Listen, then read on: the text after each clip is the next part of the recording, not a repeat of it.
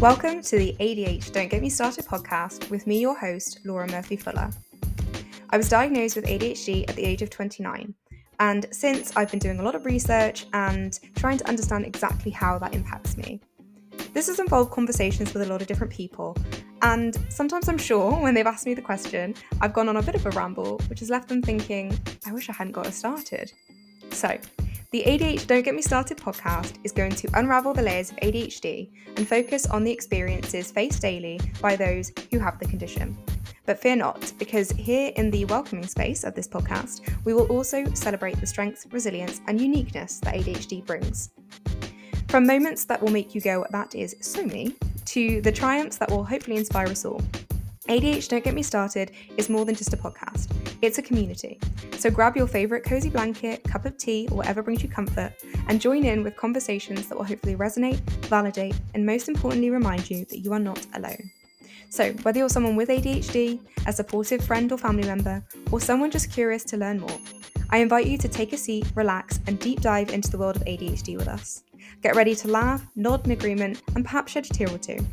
ADH Don't Get Me Started is here to connect, empower, and make you feel right at home. Hello, and welcome back. Episode four. Hopefully, there's more. We'll see. there's definitely going to be a few more because I actually um, have some guests lined up, some further guests. So that'll be really exciting. But in advance of this uh, next week's guest, who is Jessica Lorimer, and I hope I'm saying that right because I have only seen her name written down um, and I am dyslexic. So, Jessica, I really hope I've said that right. Um, Jessica is an entrepreneur and uh, a B2B uh, sales coach and mentor. And she's going to be coming on to talk about having ADHD while being self employed because I recognize that that has its own pros and cons versus working for someone, which is what I do. Um, so, in anticipation of Jessica coming on next week, I wanted to record an episode that discussed my journey, my career path, um, and how it may resonate with yours. Um, so, we shall see. So, when I started working, I'm going to give you a really, a really brief rundown on my career. So I started working when I was 16. I worked at Jessops camera shop. It was great. Um, I was doing a photography course at college, so it was brilliant. I was learning things on the job that I could then take back into my um, education and vice versa. So it was really great for me and I really loved it. Um, I then went off to university, so I left Jessup, so bye bye retail. And I took a little bit of a break at university, which I was lucky enough to be able to do, I should say. But I think my parents could kind of sense that I wasn't going to be able to manage myself, manage a degree, and manage a job um, at that time, especially undiagnosed. I think they didn't know it was ADHD, but I think they could sense there was something. So they were very supportive, although I did also take out student loans to help me with that.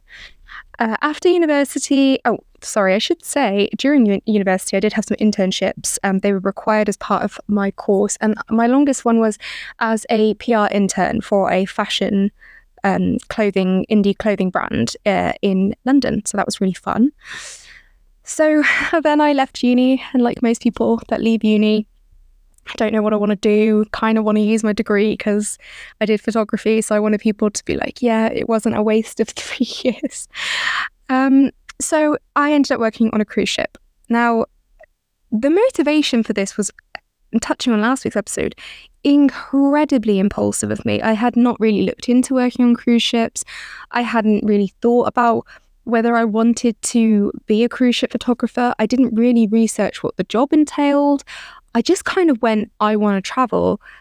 That sounds cool.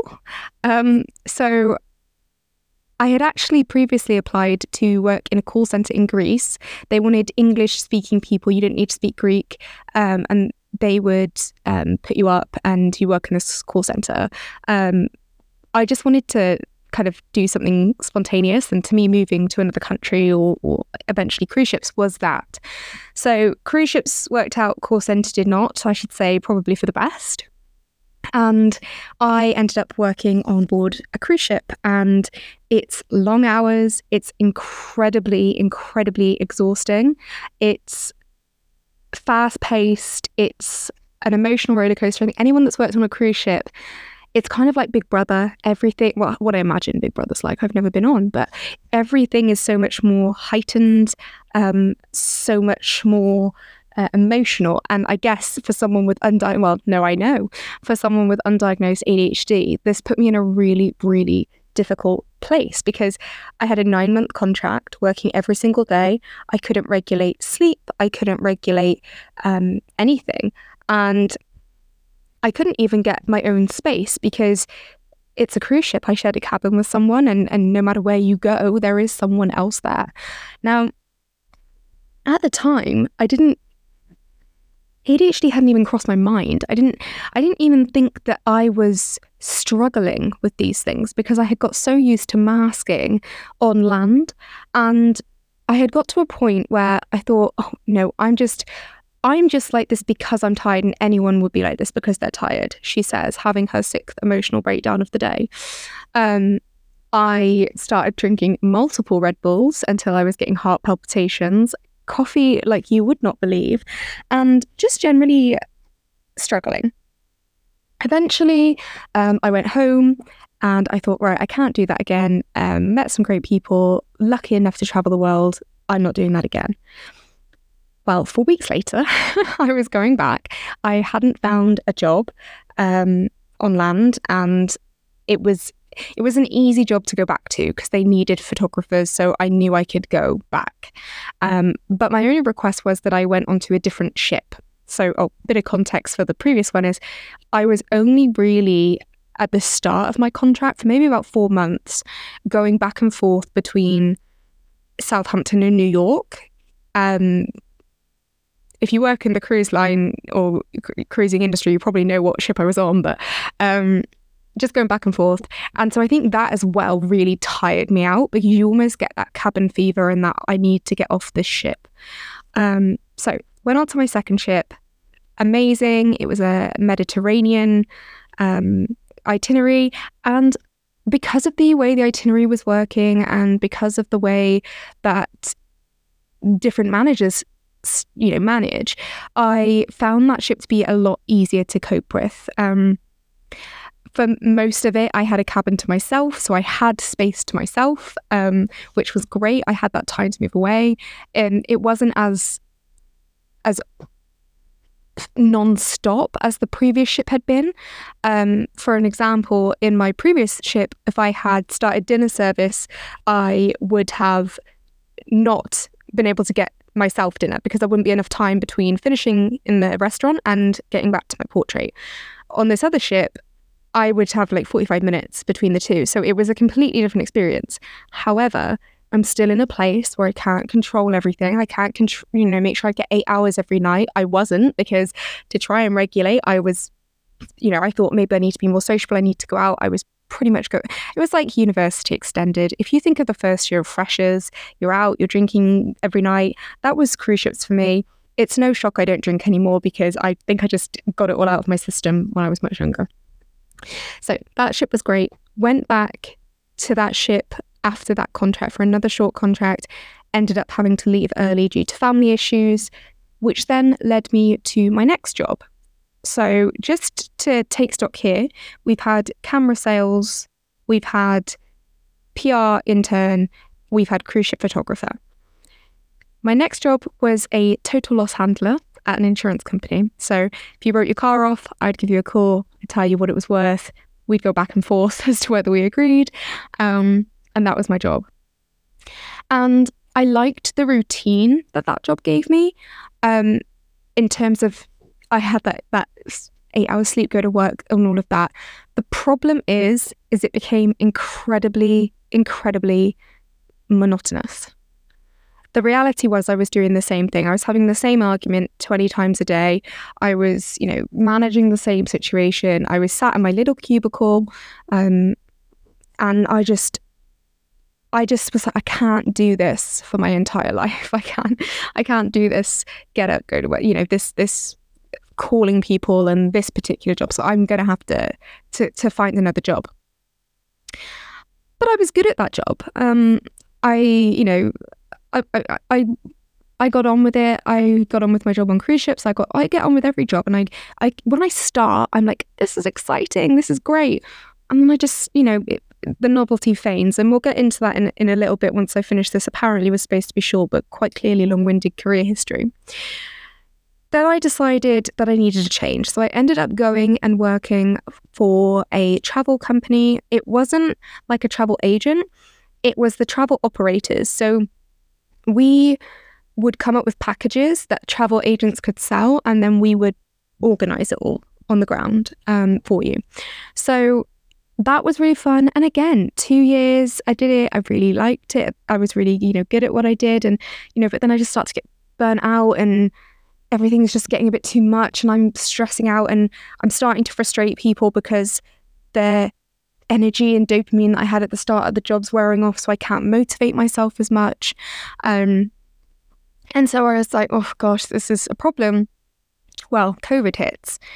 Um, travel is not picking up as it as it you know was before. So I made the decision to move job again because I wanted to be in a stable career. I had bills to pay, um, and I didn't like the uncertainty that that made me feel. So I randomly ended up applying for a job as a complaints coordinator at the time um, at the company that my husband, well, my now husband, Ben boyfriend, was working for. He told me about it and he thought that my time in insurance and cruise ships as well would give me a good ability to manage complaints. So I thought, you know what? Sounds good. and that was for a dental corporate. So I worked for there for about a year. I got promoted to complaints manager. Um, and then about another year later, again, I start burning out. I, at this point, started to think maybe I have ADHD. As I said before, I started looking at, at, at symptoms of it and seeing similarities about 2020, mid late 2020. So I was then like, mm, I feel like I do have ADHD. I'm really burnt out. I had just got married. I had just gone through a whole lot of family stuff. My job was, there was a lot of pressure in my job and in dental complaints in general. Um, and so again, I felt burnt out. And I think also I felt like none of these jobs had connected with me in a way that purposefully felt like I was really driven as well. But what I will say about complaints is I didn't burn out in complaints because of the job. I burnt out in that job because of external factors. Like I'm saying, had a lot of stress in my personal life and I didn't know I had ADHD. I love working in complaints, and you can all call me crazy and you can all call me insane. I love it. Every single day is different. I don't know what's coming in. The novelty doesn't stop. I get to you know, um, use all of the assets that come with my ADHD. So, you know, keeping on top of all these regulation changes and and root cause analysis and working with different teams and and it was just amazing. You know, I was able to hyper focus on complex cases. Um, I was able to, you know, give a lateral thinking approach, which proved really helpful in finding innovative, innovative solutions to, to complaints. So it really was a job where my neurodivergence was kind of encouraged subconsciously. I mean, they didn't, no one knew I had ADHD, but these things about it, being able to work under pressure, being good in a crisis, these things all worked well. So looking for a new job because I'm stressed and I just I, I needed a change. I needed a fresh start somewhere. And I found a job as a complaints manager for a charity. And so this was great because uh, around the time I started this job was around the time I got my diagnosis and started medication. I'm managing my external stresses better. All of this is going well. And I'm faced with the first manager who I know I have ADHD. So, like, while they're managing me. So, I know why now I, I am the way I am, as it were.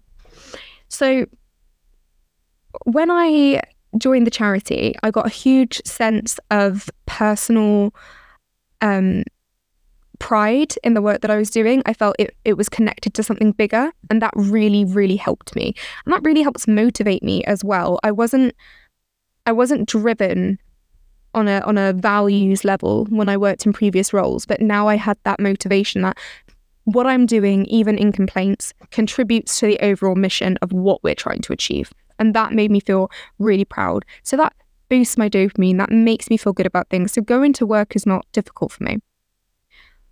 In fact, I love it. I love my job. As I said, I love being a complaints manager. So, there are some other things that come with having ADHD and working for someone else, and that is whether or not you want to tell them that you have ADHD. Now, from my perspective, I did. I disclosed very early on to my manager that I had ADHD, that I was starting medication. I didn't know how that was going to make me feel.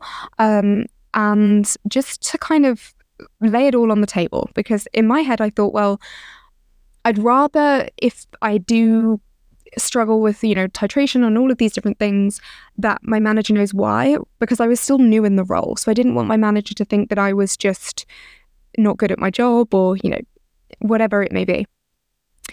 And I have been very lucky and very blessed that I have one of the most supportive managers frankly in the world let alone that I've ever had. And every time I discuss my ADHD with her or I talk about how I've learnt that a new symptom might present um, or struggles that I have because of my ADHD in work, she's always approached it with a really supportive learning and and kind of how can I help mentality. And I have to thank my manager for creating an environment that I can feel confident and safe enough to say these things. I recognize so wholeheartedly that not everyone has that. Um, but she has really encouraged me to explore that within myself. How does it impact me? And how, when I look at working, can I be supported? What does that support look like? So, for me, I could not be self employed. And we'll talk to Jessica about this next week. I could not manage myself if I was self employed. I need the pressure that comes with knowing that I have a boss and knowing that I have deadlines and knowing that I have people that I'm accountable to and people that are paying my salary. That helps me get up and get to work and, and do what I have to do. However, there are challenges that come with working with ADHD. Um, if you work in an office, you have very little to no control over your environment and therefore any way to control your, your sensory um, overload.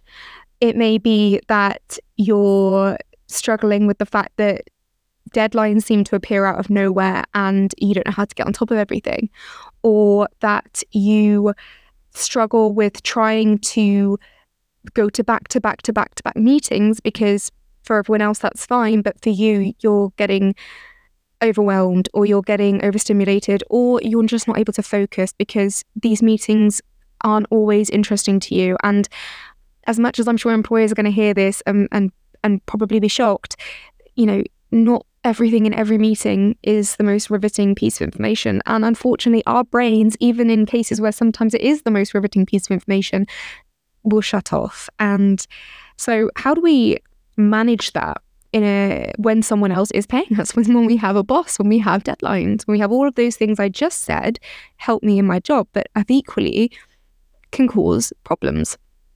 Well, there are a few things that I have tried that I do that I think help me, and so I'm going to share them with you. But by no means is this a one size fits all. Like I've said in I think every episode, if there is anything that you do um, that you know works really well, then please let me know. So, some of the things I do in this job. I've spoken to our EDI team. If you have one, that's amazing. If you don't, maybe speak to your learning and development team or just your manager, um, maybe any uh, social societies, or I know some co- companies have them. And look at setting up some either virtual or in person body doubling sessions. Now, I work remote, which is amazing for me with ADHD, and for anyone neurotypical that works from home, you'll you'll agree. Um, we get to control our environment, we get to control the noise, we get to control the light, we get to control all of these things. Um, but it means that we are working alone. And while that can have its pros, it can also have its cons. In my organization, we've recently started some virtual body doubling sessions, and we've had a, quite good attendance and turnout to them. And everyone on these sessions always goes, I don't understand how this works. I don't understand how just being on a Teams call with some other people can make me so productive, but it, it really does. I mean, I had a list the other day of about 15 things and I thought I'm never getting these done. And body doubling just I got through got through all of them and I felt a real sense of accomplishment. But also that then meant, okay, I've got through a lot of work really quickly. Maybe I'm going to go take a 10 minute break. Maybe I'm going to step away for 10 minutes. I'm going to scroll on my phone. I'm going to do what I need to do to re regulate myself. So, Another thing about in, um, you can do this in person is you could maybe have an, an office space that you book out for a couple hours uh, a week, and it's agreed that there isn't any talking in this room. We're all just going to get on with work, and that's what we're doing. And having that person with you next to you working virtually working it's it's the only way I can ex- explain it, and I'm not trying to tell everyone about body doubling because everyone, I'm sure, listening to this podcast has probably heard about it. But it's like when someone else yawns, you yawn. It's like if you see someone else being productive, your brain goes, oh, I should be productive. Or if I think someone's coming to my house, I'm like, okay, I need to get the hoover, the mop, the duster, everything out. This house needs clean top to bottom. Whereas if that person wasn't coming to my house, there would be no ounce of productivity in my body to get me to do those things that I needed to do. So, body doubling is my number one. I'm going to refer back to loop earbuds or any earbuds if you're in an office um, noise cancelling headphones if you can get them. I know that noise cancelling headphones have been some things that have been approved through Access to Work. So if you um, want to explore that, ADHD UK has a great um, section on their website that explains how to apply for Access to Work. Essentially, if you're in the UK, Access to Work is a grant um, up to £60,000 a year that you can apply for if you have a disability. Um, and the premise is that you use that money to buy equipment or um, coaching or whatever it might be that helps you stay in work. Um, so you do have to be employed part time or full time to apply for that. So noise cancelling headphones, amazing. Um, and I know some offices are a bit funny with headphones. I think that's where you might need to have that conversation and say, look, I have ADHD, I have neurodivergency, I need this as a reasonable accommodation because otherwise I'm really going to struggle to work. Um, the other thing I have is a visual timer. Now, I had this in school and I remembered it when I bought, bought it the other day. And I remember the teacher putting a visual timer in front of me and being like, right, Laura, when, and she did this just to me. And this is why I had to laugh at it because I'm like, how did no one see it? Um, she put the timer in front of me. She said, right, Laura, this timer, you can see how much time you have left. So you can, it was, you'll see the, the color going down. She goes, see, that's what I need you to pay attention to. Um, because we just can't conceptualize time. We struggle with things. Uh, we think that we have a lot more time than maybe we do. And a visual timer can be really helpful because if I don't check when I've started something and I feel like it's taking me ages and ages and ages to finish it, it may actually really take me 10 minutes. And if I can start to build that log of actually, this is not a super long winded job, it's it's going to be really helpful. So I would really recommend getting a, a visual timer. Another thing I have that is invaluable for me at work is a little shopping pad, like shopping list pad but I keep it right in front of me. It sits right in front of me on my desk. And every time I a task pops into my head, I write it down on the list. That list stays in front of me. Each day, I take the list off. Anything that didn't get completed goes onto that day's list. I did not think I'd keep this up, but I think the fact that it's it's right in front of me, I can my pen is always in my hand. I literally just write it down. This stops me from jumping from task to task because sometimes I jump from task to task so I don't forget to do something. But if I write it down, I can stay in the task that I'm doing, knowing that I will be prompted back to it through my list. But the reason I do it on a shopping list pad is because it's small enough to keep on the stand bit of my desktop screen. So I always see it, it's never out of sight. And I think that's really important as well is that mindfulness of out of sight, out of mind for people with ADHD. So even use your diary or work diary for anything and everything. Deadlines that you've got for work, when you need to send things, put it all in your work diary because it, most of them will send you prompts 15 minutes, 10 minutes, 5 minutes before. Again, invaluable for me. It's um, it's great. And Another thing I do for ADHD, and I also do this for my dyslexia, is I read aloud. So anything on Microsoft um, Office 365, I believe you can also do it on um, Mac equivalents, is I will use the read aloud function and I will put the speed on two times speed so that it reads it to me really quickly. This way, if I have a really long email and I'm I, I don't get sidetracked from reading it or have to go back to it four times or put it off because it's such a long email and I don't want to read it. I just have it read it to me. And if I'm having to do something in the background, then that's absolutely fine. So it's amazing having that read aloud function, controlling that speed. It's the best. I love it. And I just want to say as well, talk talk to your managers if you feel safe to do so try and find someone you feel safe to talk to in your organization. Remember that our our disabilities, our struggles, they are not good nor bad. And what I mean by that is, I don't want you to feel that you have to be toxically positive about the way that you are because frankly, if I had the choice to not have ADHD, I would not have it tomorrow. This is not something that I want. This is not something that's cute and fashionable that I'd love to, you know, oh, I have ADHD. I would give anything not to have it. But I do have it.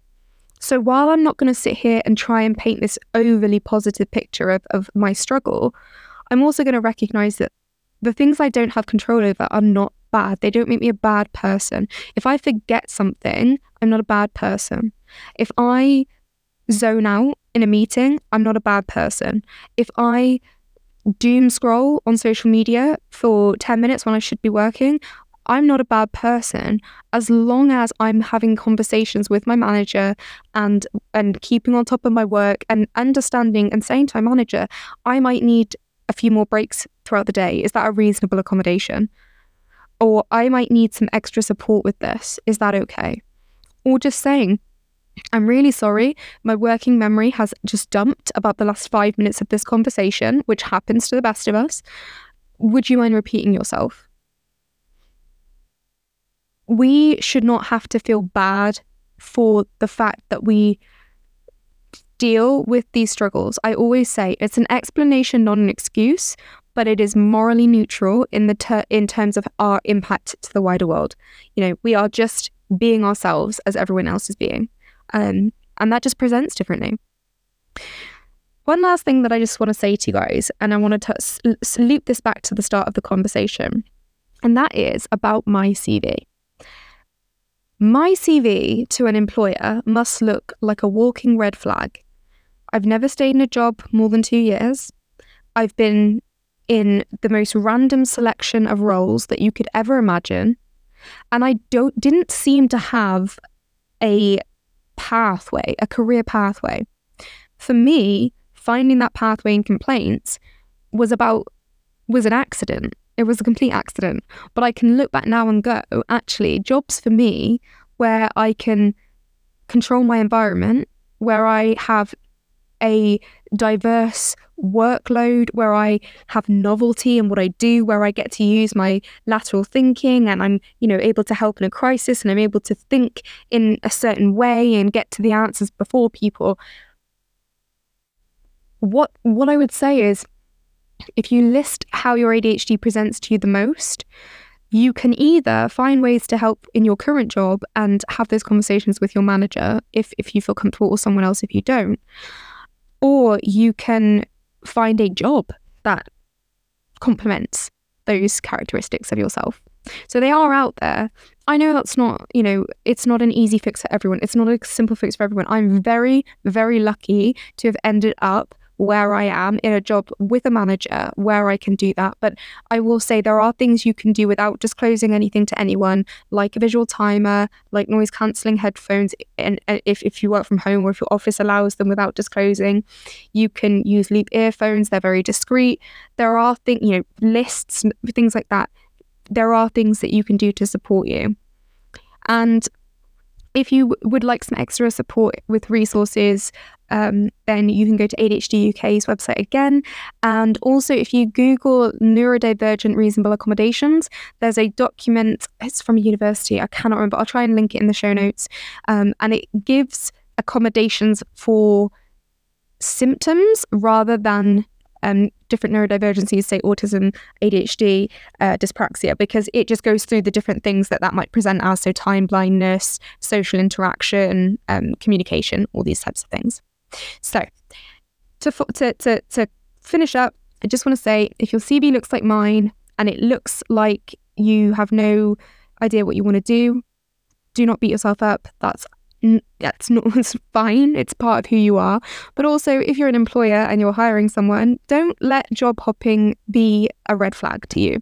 You know, because that job hopping might just signal that they are absolutely the right person for that role. So, have a great week, everyone. Jessica will be joining us next week, and I will speak to you soon.